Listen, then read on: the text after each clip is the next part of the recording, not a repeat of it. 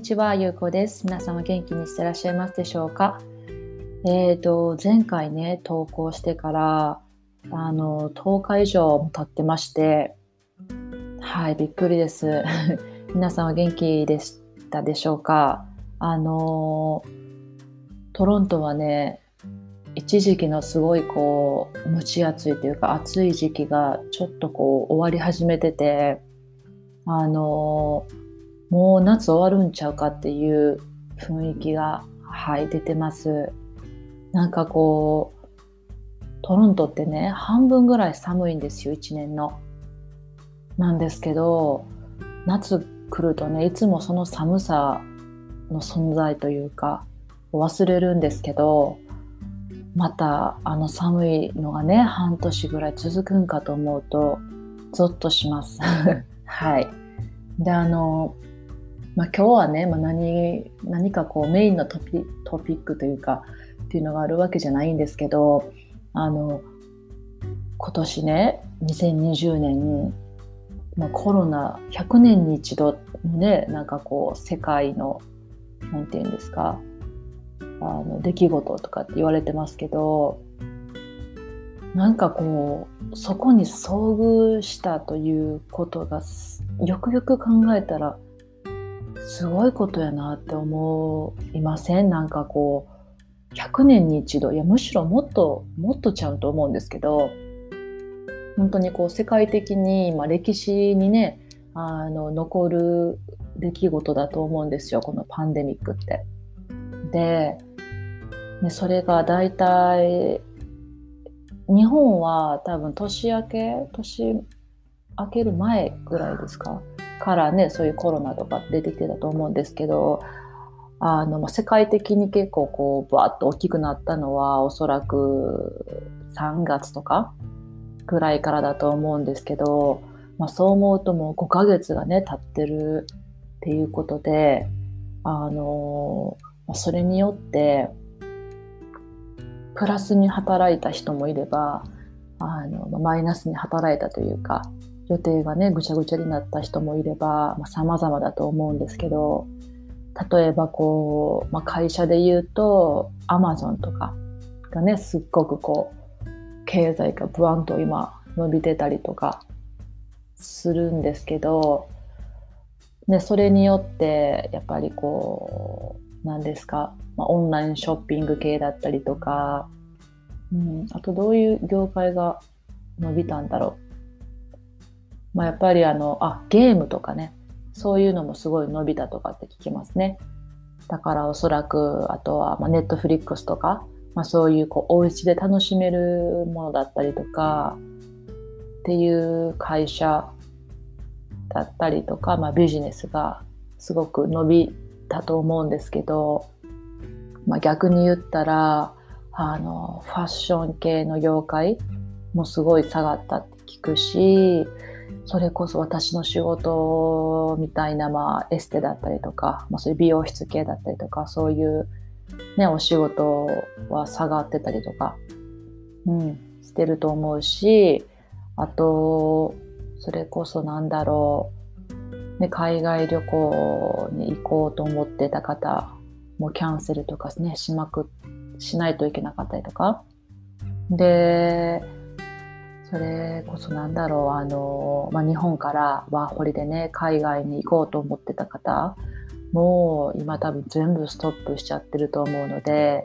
あの、そう思うとこの2020年のパンデミックって人生をね変えるぐらいのあの出来事だった人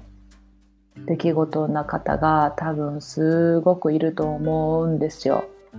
んで特にあの自営業の人とかはねめちゃめちゃ大変な年だったなだろうなと思いますねなんかこうトロントのねあの本当にめちゃめちゃ閉まってるんですよたくさんのこうお店が。で、うん、やっぱりこう家賃がね払えなかったりとかであのトロントもすごいこう今家賃がね高いんですよ。あの、まあ、ちょっとこう田舎にね行けばだいぶ家賃も下がってるかと思うんですけどまあやっぱりこう服屋さんだったりとかレストランってそういうトロントの中でもダウンタウン人が集まるところにやっぱりこうお店を構える構えてることが多いのであの必然的にこうビジネスが景気がね下がるとやっぱりこう家賃が払えないっていうのでもうね本当に 3, 3つに1つ3店舗中の1つぐらいはこうなんか感覚的にね潰れてると思いますね。あのリースって言ってこう貸し出し貸し出し中ですみたいなサインのねその看板がいっぱい立ってて悲しくなりますねなんかこう、うん、まあでもね仕方仕方ないというか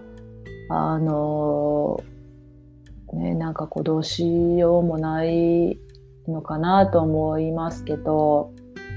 でどうですか皆さんは今年パンデミック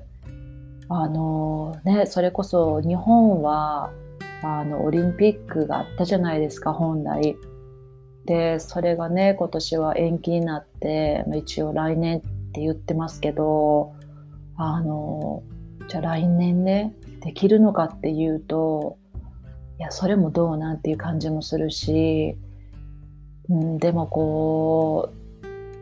うもしね日本でオリンピックがなかなくなってしまったもう完全中止になってしまったら日本のその経済だったりとかってもうすごい破綻してしまうと思うしね。なんかそういうのを思うと難しい。ね難しいですね、まあ、誰もこんなことってあの想像してなかったと思うし、まあ、もちろんできない話ですし、うん、だからこうねでもあのかといってこう誰を責めることもできないじゃないですか。あのまあ、みんなが一緒の境遇というかもうみんながこうねしたかったこととかするつもりだったことができなかった人もいっぱいいる中で、まあ、誰のせいっていうこともできないし、うん、だからこう何が言いたいかというとあれですねなんかこう私たちができることってあの今のもね出来事だったりこのパンデミックの状況も受け受け入れるしかないし受け入れた上でじゃあ自分はどうするのかとかなんかどうしていくのかとかそれこそあのこれからのね経済とかもビジネスもすごく本当に変わると思うしなんか一つ思うのがもう人とね人とがこう会わなくてもいいようにねビジネスってこれからなっていったりするのかなとかも思うんですよ。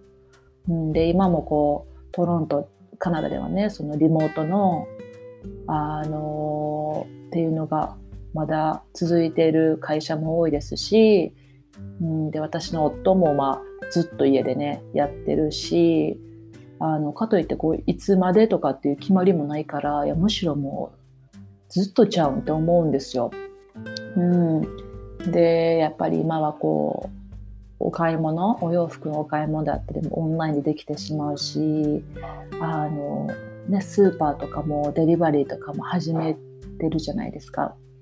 て思うとなんかこう人と人とが会う機会がねどんどん減っていったりもするんだろうなとか思うしそうそうなるとね私のキャリアキャリアというかあの仕事も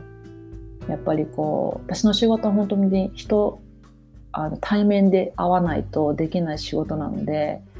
と思うとまた違うあのキャリアだったりとか違うことをね考えていかないといけないなとも思うし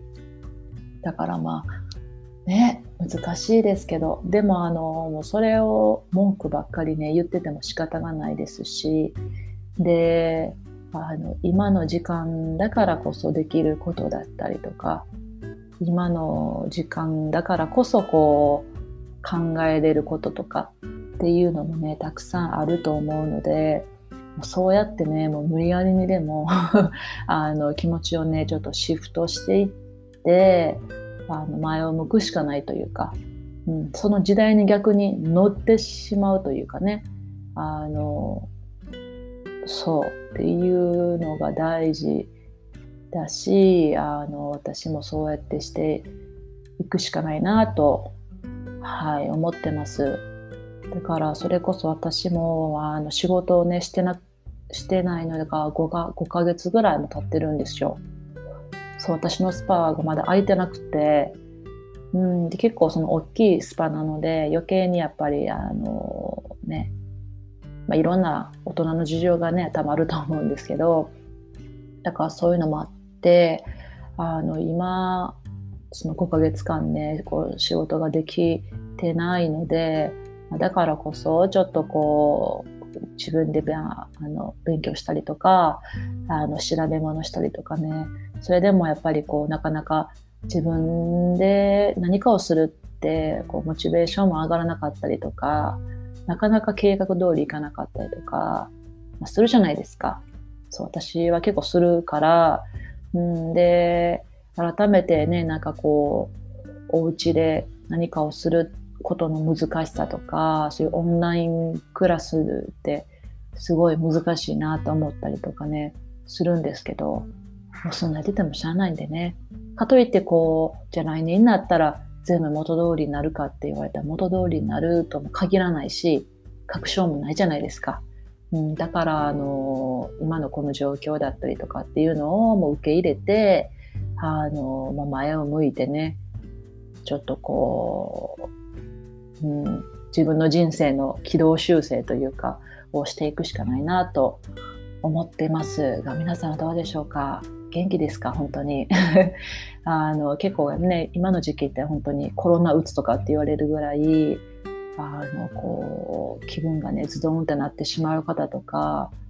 いると思うんですよ。でも本当それって仕方がないというかいやもうそりゃそうなるわってね感じするしね。だからまああの適度にあの人と会って人とこう喋ってね